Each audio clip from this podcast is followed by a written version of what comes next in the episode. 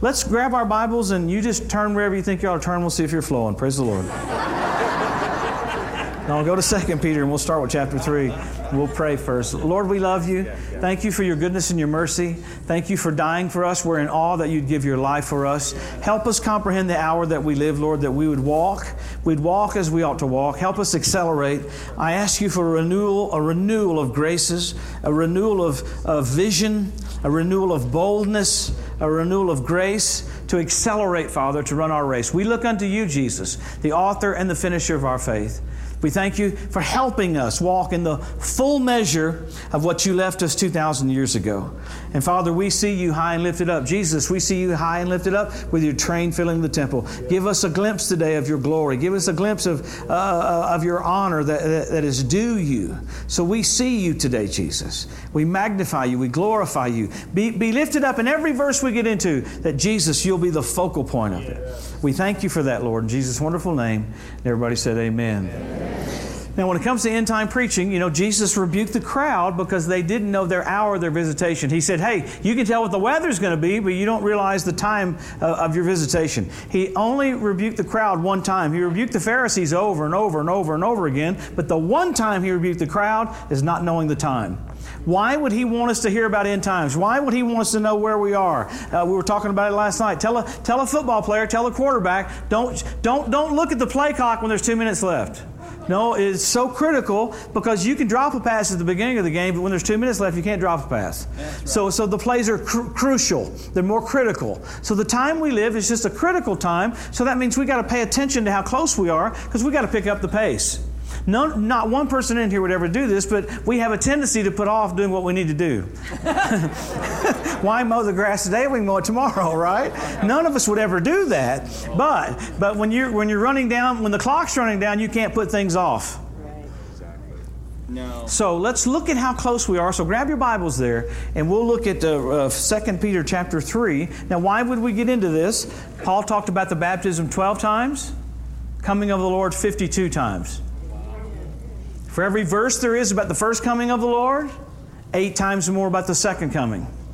So every verse about the first coming, eight times more about the second coming. So it's a, it's a known fact. Jesus died, raised from the dead, and he's coming back. Right. So watch Peter uh, say some things here in 2 Peter chapter 3.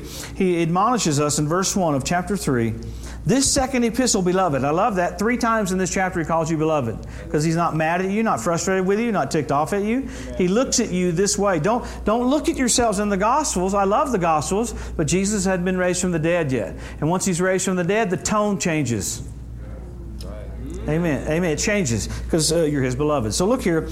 Now I write unto you in both which I stir up your pure minds by way of remembrance, that you'd be mindful of the words that were spoken before by the holy prophets and of the commandments of us and the apostles of the Lord and Savior. Knowing this first, they'll come in the last days, scoffers, walking after their own lust, saying, Where is the promise of his coming? For since the fathers fell asleep, all things continue as they were from the beginning of creation. So he tells you the climate, people will be scoffing, and he tells you what they'll say. Hey, where's the promise of his coming? We've been hearing that.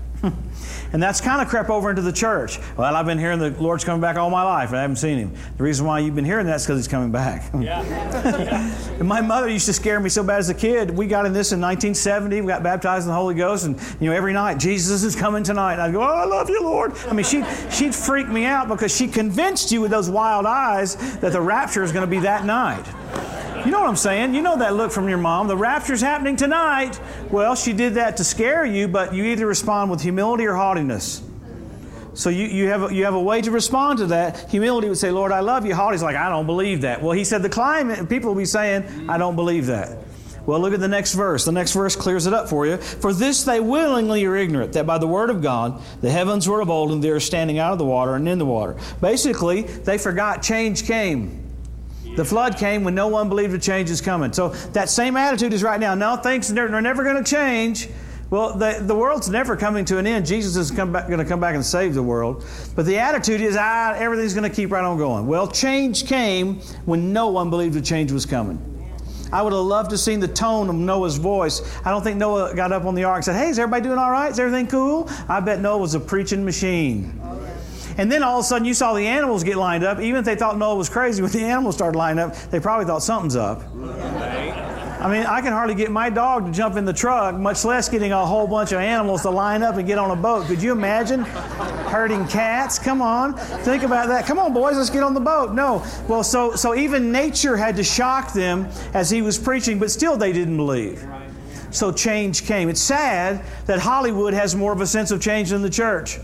They got movies about zombies. They got movies about The Walking Dead. I can't believe people watch that stuff because, see, there is a resurrection coming. They sense it but don't know how to interpret it. Vampire movies, zombies, Walking Dead, because Jesus is about to come back. So, so God's so sweet here. He, he, says He's not willing that any should perish, but He gives us some words here when you think about end times. Watch what He says in verse 17. You therefore, beloveds, He calls you His beloved again, verse 17. You therefore, beloved, seeing you know these things before, He said, Beware lest you also, being led away with the error of the wicked, fall from your own steadfastness. So he tells us here, don't be led away with the error of the wicked. The error of the wicked says all things are going to continue. They're not going to continue. There's a change coming. There's a change coming. Even the haughtiness of man will be laid low. And there's a seven year period called the tribulation. We think of it as judgment. Really, it's the mercy of God to put pressure on people to make a decision. They're going to have fireworks for seven years because uh, the haughtiness needs to be changed. So, so what a time to be living when all these verses are coming to pass that are getting the, re- the earth ready for that seven year period. So he says, make sure you don't fall from your own steadfastness. Six times the Bible talks about the rapture of the church, it tells you to be steadfast. How can you fall away from something if you're not there in the first place? What I love is heaven's already spoken about you. Uh, the Lord's already seen you. Daniel prophesied about you. He said, You'd know your God, you'd be strong, and you would do exploits. Isn't that wonderful? Heaven didn't say the church's going to be weak and dead. No, he said the church's going to be strong. Amen. Going to know our God. Come on, a lot of people know the Word of God, but not the God of the Word. Right. You get to know the God of the Word, you mock lack, you mock disease, you get bold. Come on. Come on, He redeemed you from the curse of the law. He's not trying to redeem you, you are redeemed. A doubter often prays for things they already possess. Oh, wow, that went over real good. I think, I think, I'll do Elvis on that one. Here we go. Wow. Now, now who said that? T.L. Osborn. So, so you're that group, you're that strong group that God's raised up to be steadfast, unmovable, always abounding in the work of the Lord. Why do I say all that? Because the Lord's about to come back. So he admonishes us here to be strong. So go over to Isaiah, and we'll look at this for just a minute, and then we'll get into all the signs.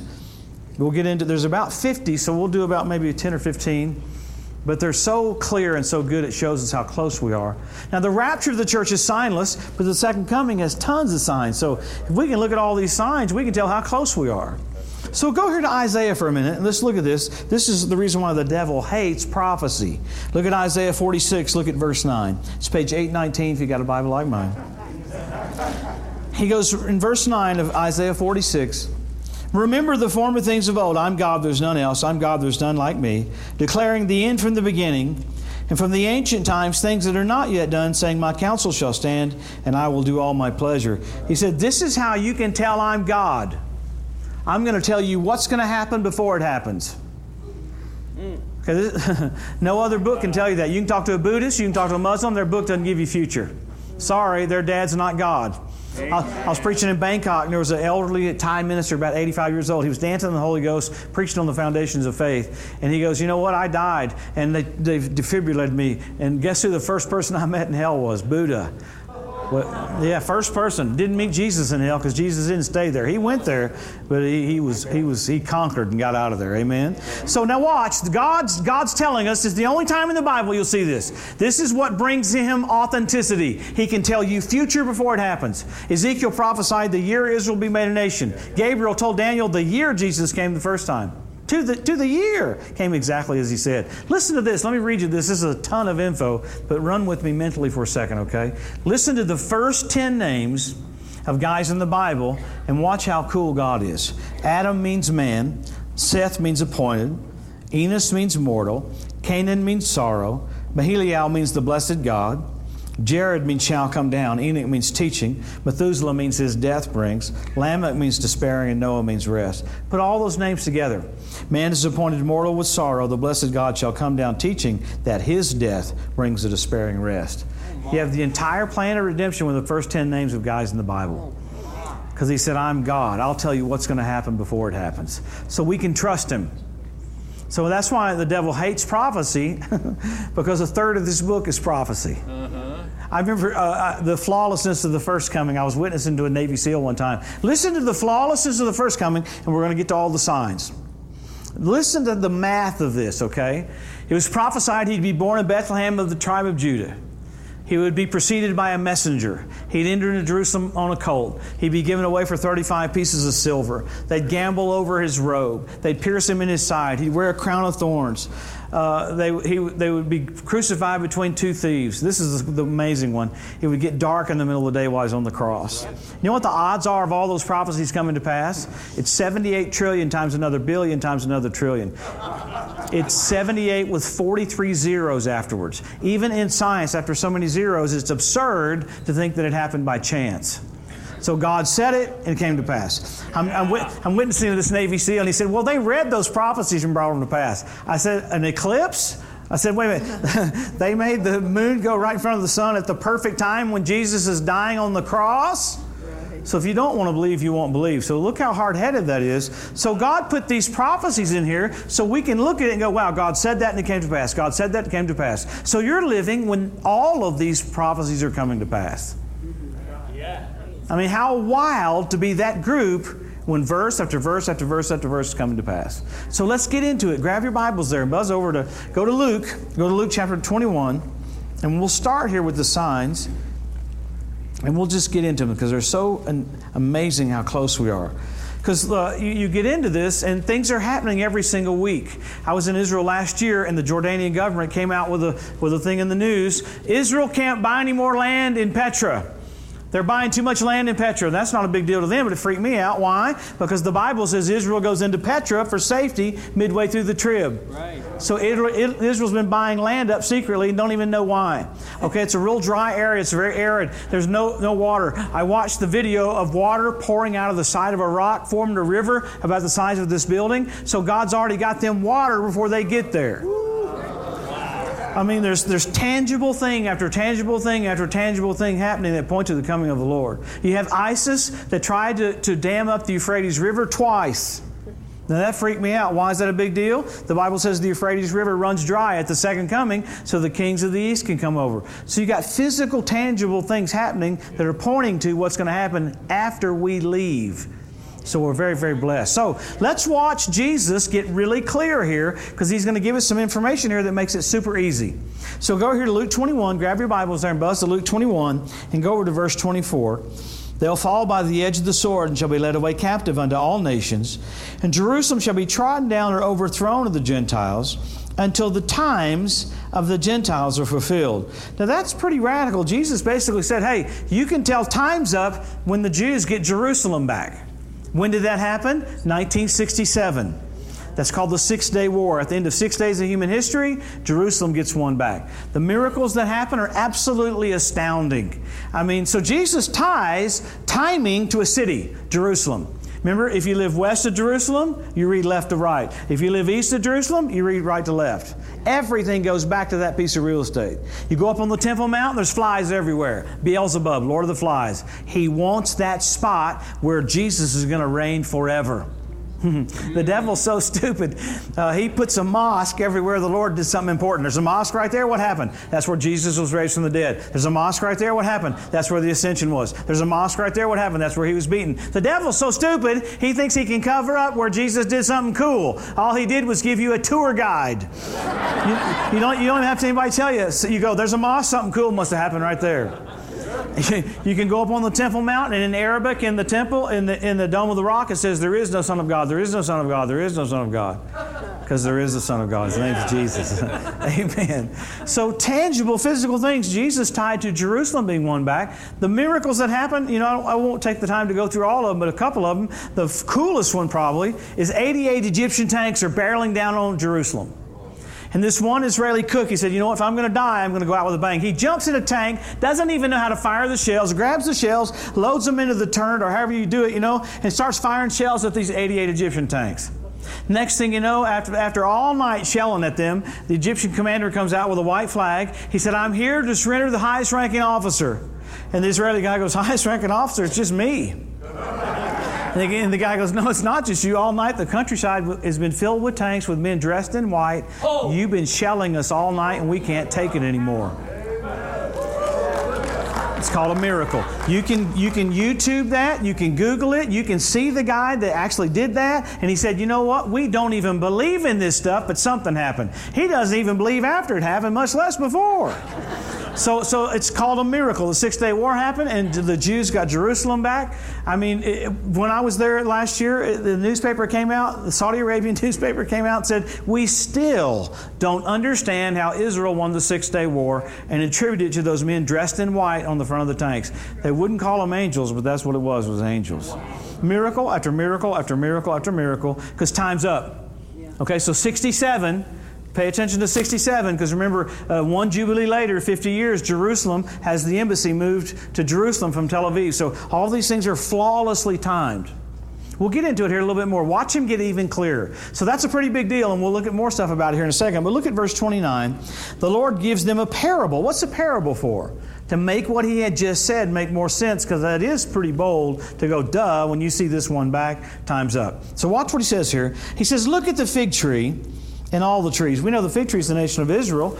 All the trees of the prophetic nations around Israel. They're all altered. Their names are different. But watch what he says here. So cool. He makes it super, super clear. When they now shoot forth their bud, you see and know of your own selves that summer, our harvest is nigh at hand. Likewise, in the same manner, and just as bold as you are about that, he says, when you see these things come to pass, know that the kingdom of God is nigh at hand. Now, that's pretty cool there. He said, when you see these things, what things? Israel made a nation, Jerusalem won back. He's talking about the fig tree budding, and he's getting more clarity to Jerusalem being won back. He said, when you see these things, you can know something. Didn't say sense, didn't say perceive, didn't say there was guessing involved. He said, when you see this, you can know something. You can know that the kingdom of God is nigh at hand. Look how sweet the Lord is. He even said likewise. How many of you in the springtime, I live in Tulsa, man, the wintertime, the grass is brown, the trees are brown, it looks dormant. But come March or April, all of a sudden the trees start turning, the grass starts turning. Man, it feels wonderful. Spring's coming, you know. Everybody gets out, starts works in their yard, you know, starts doing stuff. I've never seen somebody go, check it out, man, summer's not coming this year. Like, what? Well, the, the trees are blooming, the grass is turning. Nature's preaching to me there's a change coming. Amen. I wouldn't be stupid enough to go, well, I don't believe that. There's no way summer's coming this summer. There's no way. No, the grass is telling me it's coming. He said, just as bold as you are about that, likewise. Yeah. When you see Israel made a nation, you see Jerusalem won back. When you see these things, you can know that the kingdom of God is nigh at hand. Now, the next verse is the ticker. You ready? Look at verse 32. You ready? He said, Verily I say unto you, this generation shall not pass away till all is fulfilled. Woo, giddy up. Hallelujah. So, what, what generation? The one that sees Israel made a nation and Jerusalem went back. That's pretty radical. And I hear people go, I don't believe that. It don't matter. I hear people go, I'm not comfortable with that. It still doesn't matter. The Lord's so sweet, He's going to tell you what it's going to look like right before He comes. So that's two signs we'll get into, but we got about 50. Number one, Israel made a nation. Number two, Jerusalem won back. Jesus said, if you see those things, you're it. Tag, you're it. Now remember, the whole purpose is when we see these signs is to accelerate, not to go, oh my God, we get to get out of here, which it's wonderful to get to raptured, but the thing is, is to hustle before we leave. The m- number one purpose about getting signs about his return is just like we were talking about last night. Let's say a groom's getting ready to get married and his, his bride's walking down the uh, she's walking down the aisle and that's the most exciting part of his life. All the anticipation of just about to get married. Could you imagine his bride walking down the aisle like this? You know, she's all dirty and beat up and shooting up a heroin in her arm, and she's like, "Oh my God, another one bites the dust. I'm about to get married." Could you imagine? You kind of want her to be excited about getting married. Yeah. Jesus wants you to be excited about. It. You're getting ready to walk down the aisle. You're going to the marriage supper of the Lamb, man. You, you, so he wants us expectant. So he's making it super, super clear. So let's look at this. Let's just dive into it a little bit. Watch what he says in verse 30. When they now shoot forth, you see and know of your own selves. Hmm. And now, Brother Hagin, uh, I went to Rhema years ago, and I, I love that Brother Hagin's ministry is just sowing the word, sowing the word without any fanfare whatsoever. Okay? He said there'd be a spirit of seeing and a spirit of knowing on the church. Where'd that come from? That verse right there. So hang with me, run with me mentally for a minute, okay? Just run with me. A lot of info, but buzz with me just a little bit. Everybody say caffeine. 1917, Allenby, an Australian general, flies into Israel, okay? They passed out leaflets. Allenby's coming, Allenby's coming. They didn't even know what it meant. In Arabic, Allenby meant a prophet sent from God to deliver you your land. So they dropped their weapons, turned the land over to, to, to, the British government, and they did what's called the Balfour Declaration. Okay? The land belongs to Israel now, 1917. All right? Same year, Kenneth Hagin's born in 1917. The Lord, the Lord appears to his mother, uh, uh, tells, him to, tells her to name him John. She goes, I don't like that name, I'll name Kenneth. Don't you love that? Jesus specifically stands there and goes, Name your kid this. And he's like, Yeah, whatever, I don't like that name. But anyway. And uh, so, so, and she, and the Lord tells his mother he would have a part, not everything, but a part in getting the earth ready for the second coming of the Lord. Now, I've preached in Rhema, Australia. I've preached in Rhema, Italy, Rhema, Norway, Rhema, France. Rhema, name a country there's not a Rhema where Brother Hagin's ministries affected it. Okay? Look, you should hear what the word Hagin means in the Hebrew. One, to go before to prepare people for the coming of the Lord. It's identical to John the Baptist. So you got tangible things here. Now, that was 1917. One Jubilee later, 50 years later, Jerusalem's won back. So there, there's some timing here that we, we're living when our Father is doing certain things to get the earth ready for, for, for, the tribulation period. Why is the tribulation period a big deal? Jesus is going to reveal himself to his brethren just like Joseph did. So you got a seven year period of getting them ready for that. Do you feel that when you say that? That's a big deal to him. So, so the tribulation period is going to be fireworks. I say it this way: in high school, when I was dating girls, I had a certain spot on every date. I'd pull over and get out of the car and shoot Roman candles off. I'd say, "You can't say you didn't go out with me and didn't see fireworks." Praise the Lord, Amen. I didn't do it once, I did it many times. Praise the Lord. So the Lord's so sweet, He's going to have seven years of fireworks. So you've watched Russia come down into Crimea, Russia go into the Ukraine, Russia come into Syria. You got Russia, Russian bases all over Syria. You got Iranian bases all over Syria. Why is that a big deal? Those are all the nations that are going to attack Israel right after we're raptured. So the setup for that is what happening right in front of our eyes. So, wow, we should be thumping our neighbor. Man, we're about to see Jesus. Yeah. We, we, should, we should be waking up our dog, thump our neighbor, get your grandma, do whatever. The Lord's about to come back. Now, the reason why we do this, hang with me because I'm, I'm going to get to all the signs real quick. But my daughter in high school, she's a cross country runner. And she trained every day, four or five miles a day. I trained with her on my motorcycle. I'd go right there by her. You're doing good, Lauren. You're doing good. And she, she could run five miles, not even be tired. So she trained to keep, keep her stamina so good. So on all the cross country events, I would come on a Saturday and I'd get there to her events. You know, I don't, think I missed one. I'd, I'd leave every Saturday and go preach. I'd get to the first mile marker on about a five mile race. Lauren would come running up. How far, Daddy? How far, Daddy?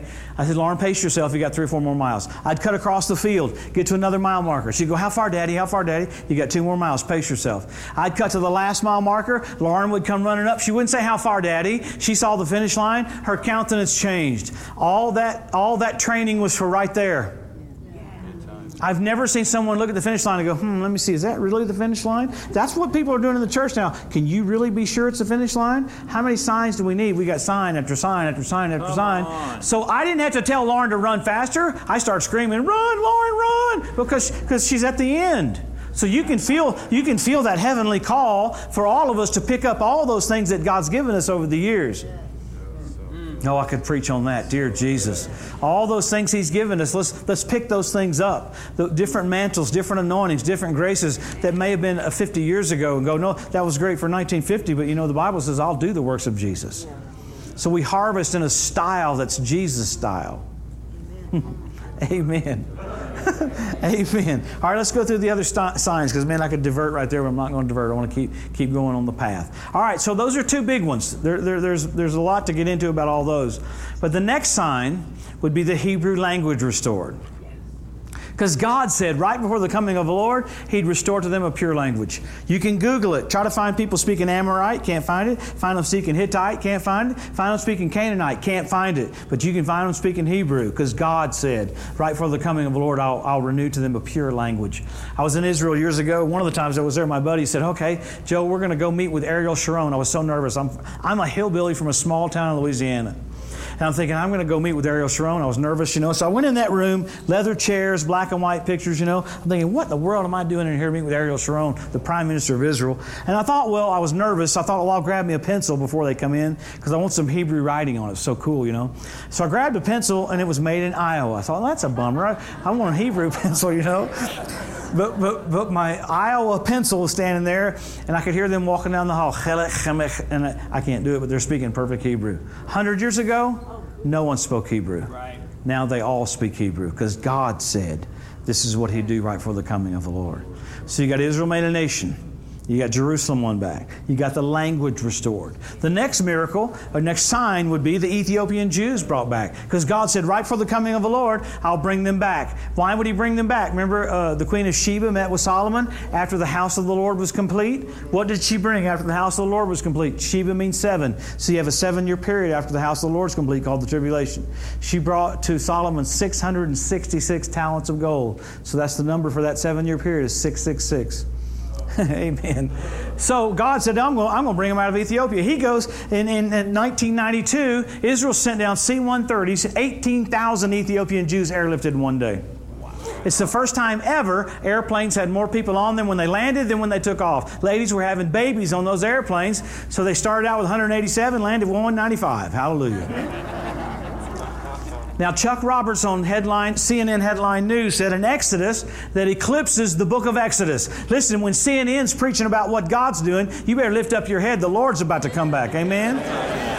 He said, an Exodus that eclipses the book of Exodus, God brought them out in one day. An American man paid uh, $30 million to do it. So you have tangible physical things brought them back to their land because God said He would do that.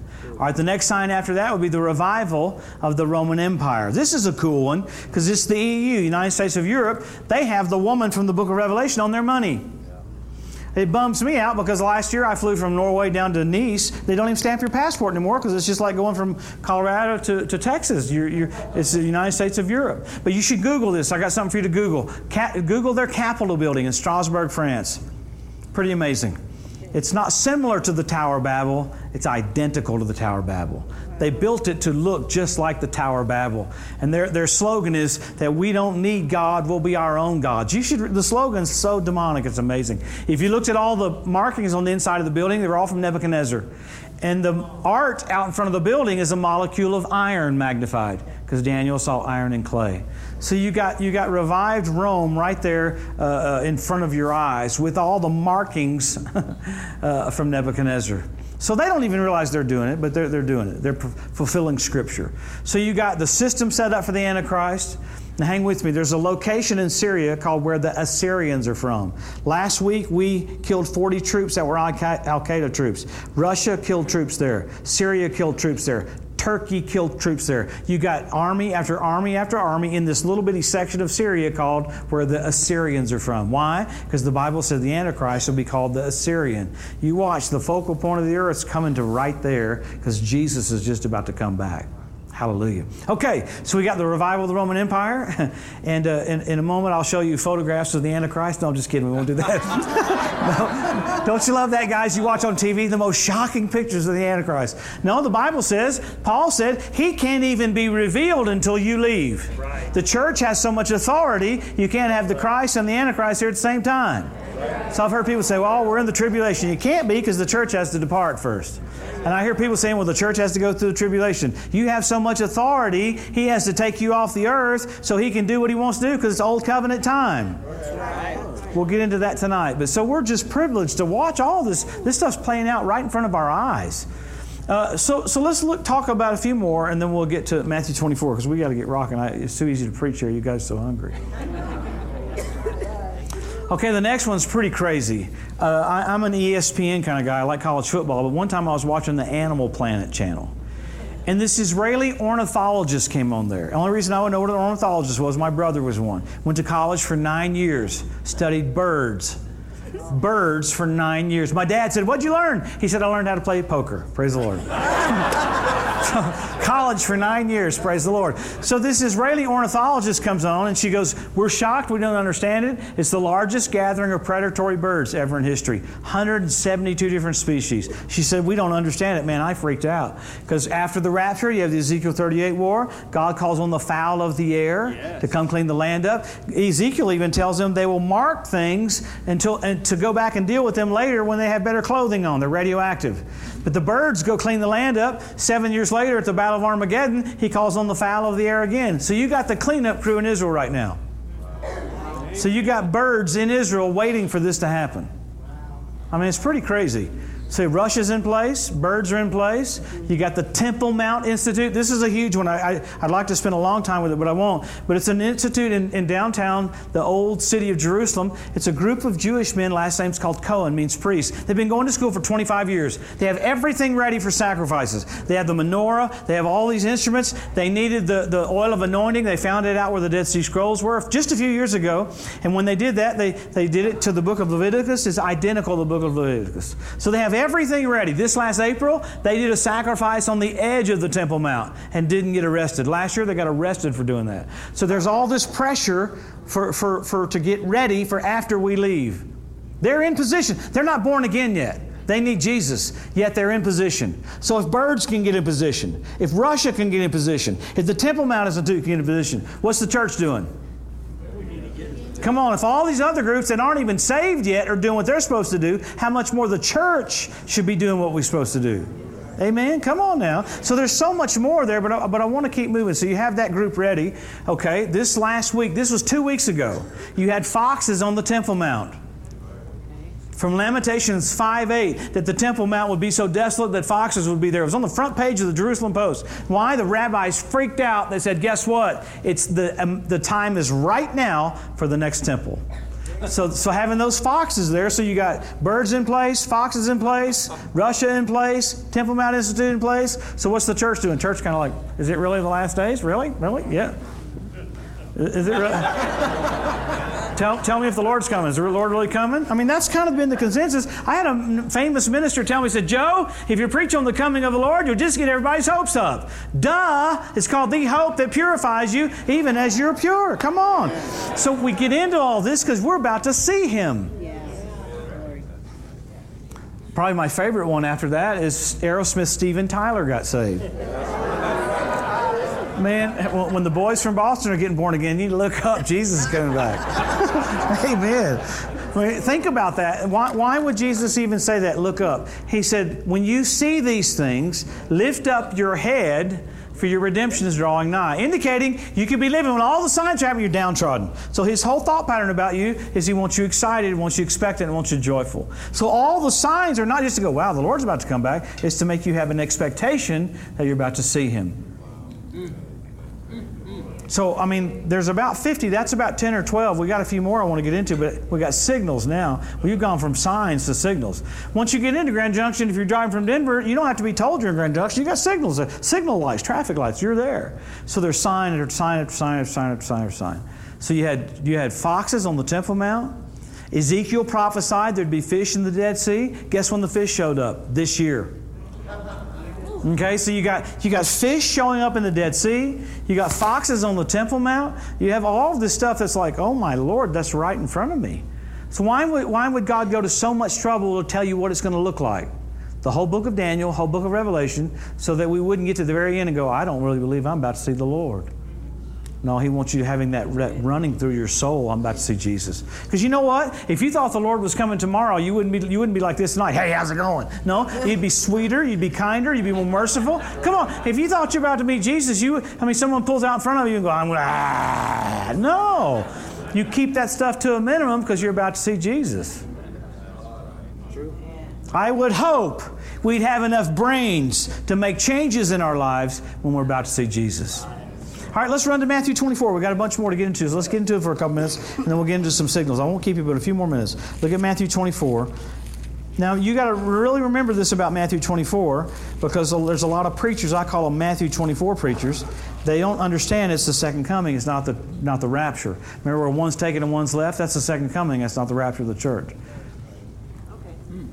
Because Matthew 24 is all second coming. There's no rapture in there at all. And I'll give you a little verse, which I can't believe I'm going to get into this, but a while ago in Luke 21, he said, Pray that you might be accounted worthy to escape all these things and stand before the Son of Man. I don't have to pray to be accounted worthy, I am worthy.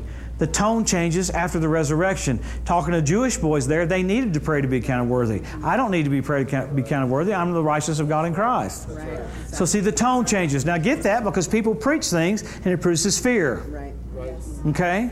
Hang with me there. It produces fear. There is no bad news for us. The ten virgins, if you don't have oil in your lamp, you're not going up. He's not talking to the church there, he's talking to the world. I don't need oil in my lamp. I, why would I want the type when I have the maker of the oil? Okay? But see, the tone changes. You go from the Gospels to the epistles. Once you get into the epistles, uh, you, are him, so you don't have to worry about being not, not making it. And then that one verse, oh gosh, I can't believe we're going to get into all this. Of that day and that hour no man knows, he was basically telling them, I'm coming back for you on Feast of Trumpets. Because you get into the epistles, he said, You are not in darkness so that day would overtake you as a thief. Talking to Jewish boys that don't know the time, he said, he said Of that day, and that hour, no man knows. But he was telling them, I'm coming for you on Feast of Trumpets. Because the Feast of Trumpets was on the 29.5th day of the month. The Sanhedrin would send two witnesses out the Feast of Trumpets is a three day period, so they didn't know which day it was going to be a new moon. So the Sanhedrin would send two witnesses out, and when he sees it, he declares it. And there's about five things about the Feast of Trumpets it's the beginning of seven days of awe, mirroring the seven years of tribulation, and it's the beginning of a coronation of a king which we go to the private ceremony, and then we come back with him at the public ceremony. So that's the Feast of Trumpets. That's a big deal because that shows you when the rapture is going to be. Now that freaks people out, but he said, You're not in darkness that day would overtake you as a thief. Yet people will fight for the right. We just weren't taught this. Once you get into all the revelation about it, you're like, wow, this, this God, Jesus basically told them in code that the time I'm coming to you is a three day period. That's why you don't know the exact day. All, I don't know about you, but man, every September, I know the weekend it is. I know when it starts in Israel, and I'm walking around, Lord, I love you, because it's going it's, it's to be one of those three day periods one year. I believe, I, I could be totally wrong, but I believe the year that it's going to happen, as we get closer to it, we'll go, wow, I, we're, we're about to be raptured. I believe you'll be having church 24 hours a day. I, I, I believe, uh, Pastor John, I go, you take the service 7 to 9, you take it 9 to 11, you take it 1 to 3, you take it 3 to 5, you take it 5 to 7, and we got people running in. I believe there'll be an explosion right before we're caught up and people are running into church. So Jesus gets into a little bit here in Matthew 24 because I want to get to the signals for just a second. Matthew 24 here, in verse 1, Jesus went out and departed the temple, and the disciples came to him to show him the buildings of the temple verse 2 of chapter 24. Jesus says, See not all these things, verily I say unto you, there shall not be left here one stone upon another, shall not be thrown down. As he sat upon the Mount of Olives, the disciples came to him privately and said, Man, tell us when's this going to be? What'll be what, what's going to be the sign of your coming into the world at the end of the age? Jesus said, Let no take heed that no man deceive you. Many will come in my name, saying, I'm Christ, and shall deceive many. You'll hear of wars and rumors of wars. See that you're not troubled. All these things must come to pass, but the end is not yet. Nation shall rise against nation, kingdom against kingdom. There'll be famines, there'll be pestilence, there'll be earthquakes in divers places. All these are the beginning of sorrows. Mark in your Bible there at verse 9. The tribulation starts in verse 9 and goes to verse 22. He said, All these are the beginning of sorrows. That's the word birth pains. So he basically said there's going to be so much pressure coming on the earth, it'll be like a woman going into, into contractions. Have you ever seen a woman start having contractions and she ignored it? No. no. Could you imagine the lady goes into starts having contractions? Oh, let's play golf. No. Uh, let's go skiing. No. the contractions are so severe they take over, don't they? They're obvious. There's no way you can get around it. Jesus compared this time to be just like what contractions were, that they'd be so obvious. Uh, earthquakes in diverse places. Guess what the number one place for earthquakes is in the world right now? Oklahoma where the wind comes sweeping down the plains. I moved from California back to Oklahoma. I'm sitting in my house in Oklahoma. My pictures started moving off the walls. I said, Are we in an earthquake? And Colleen's, my wife's from Los Angeles. She goes, This is an earthquake. And I'm like, I don't know what to do. But the walls are going like this, the pi- pictures are swinging out. More earthquakes in Oklahoma last year than anywhere in the world. This is how real this is. I was in uh, Israel uh, a few years ago, and uh, I took a tour with me over there. I'd taken tours several years, but I met up with another tour. I'm in the Garden of Gethsemane where this is happening, where Matthew 24, Jesus is talking to them. And I'm thinking, man, the Garden of Gethsemane, Gethsemane means the olive press. So I'm freaked out that I'm in that area where Jesus had all that pressure on him. It's just, it overwhelms you. And the lady with her tour, as I met up with her tour, she said, Joe, I want you to do communion. And I couldn't remember where the communion verses were. I kind of panicked. I'm thinking, it's 1 Corinthians 11. I know that now. But while they're all waiting for you in the Garden of Gethsemane do communion, I'm like, oh my God, I don't know where the verses are. so I started panicking. All of a sudden, I had discerning of spirits happen. I looked up over the Temple Mount and saw angels everywhere. And I knew it's the most, most active area of angels and demons on the planet right there. And I told my buddy Tom DeMont, a pastor friend of mine, I said, dude, I just had an open vision. I saw angels all over the Temple Mount. He said, you better come back to earth. You got to do communion. You know how your buddies keep you grounded, you know? And uh, he, go, he goes, you got to do communion. Come on back, buddy. So right about then, it was the lady, Billye Brim. She goes, she goes. Uh, Phil Halverson was right here in the Garden of Gethsemane, had an open vision over the Temple Mount, saw angels and demons. Said it's the most active area of angels and demons on the whole planet. I told Tom, said, see, I'm not crazy. See, what is that? That's Jacob's ladder. See, this stuff is real.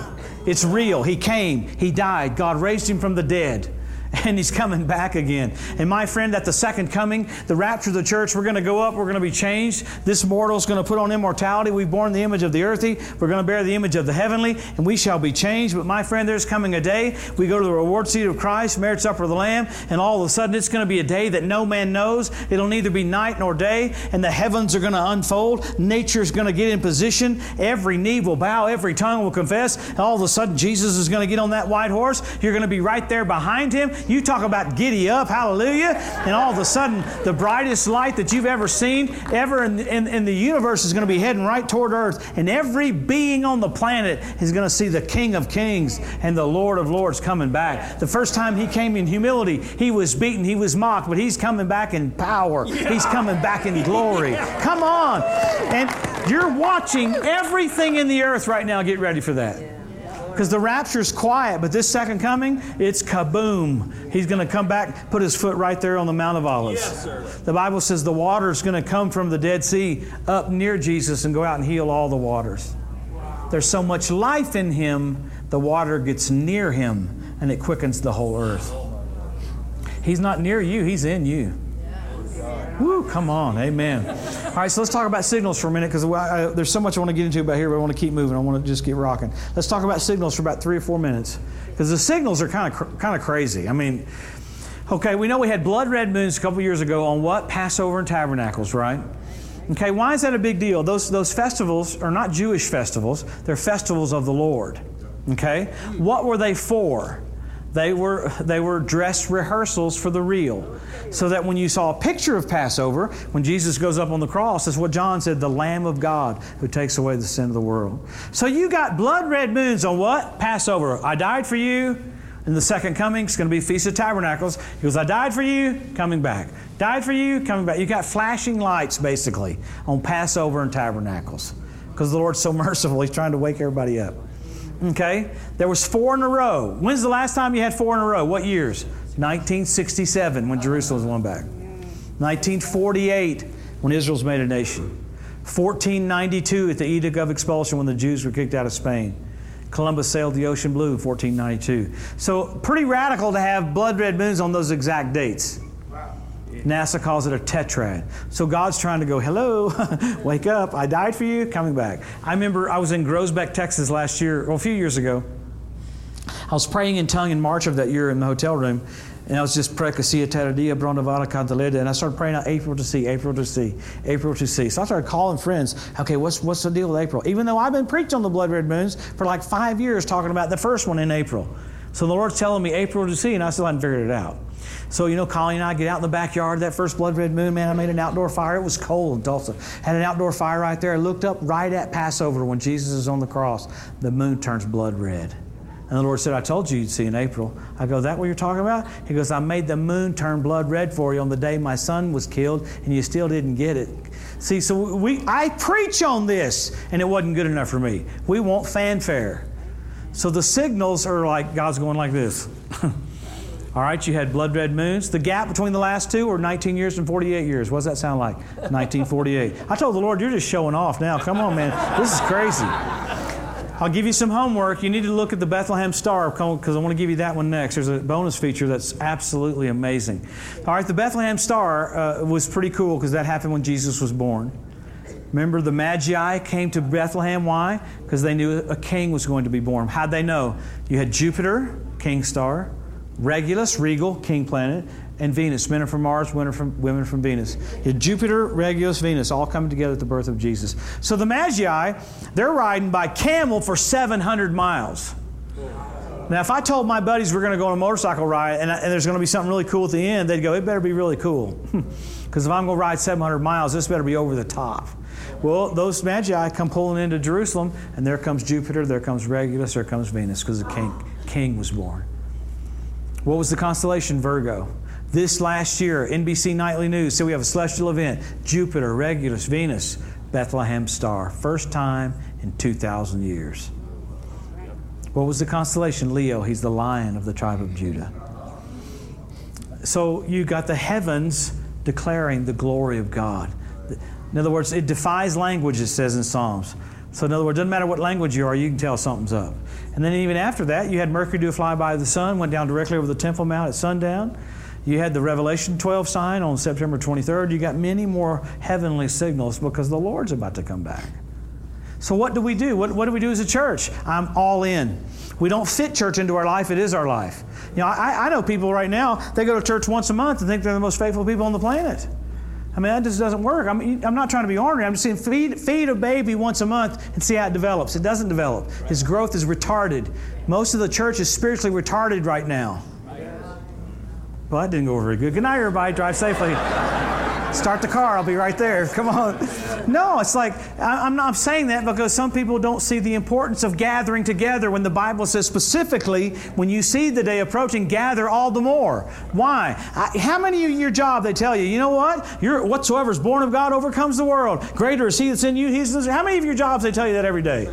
No, you've got to massively feed yourself the word because Jesus is about to come back. Because the climate you live in right now is so satanic, you got to be all the more bolder about your walk with God. Yeah. So you got signs of the coming of the Lord, you got signals, you got all these things that are pointing to Him. Man, I'm going to give you this one. I'm going to shut up. This one freaks me out. So don't get mad at me, okay? I'm just the messenger.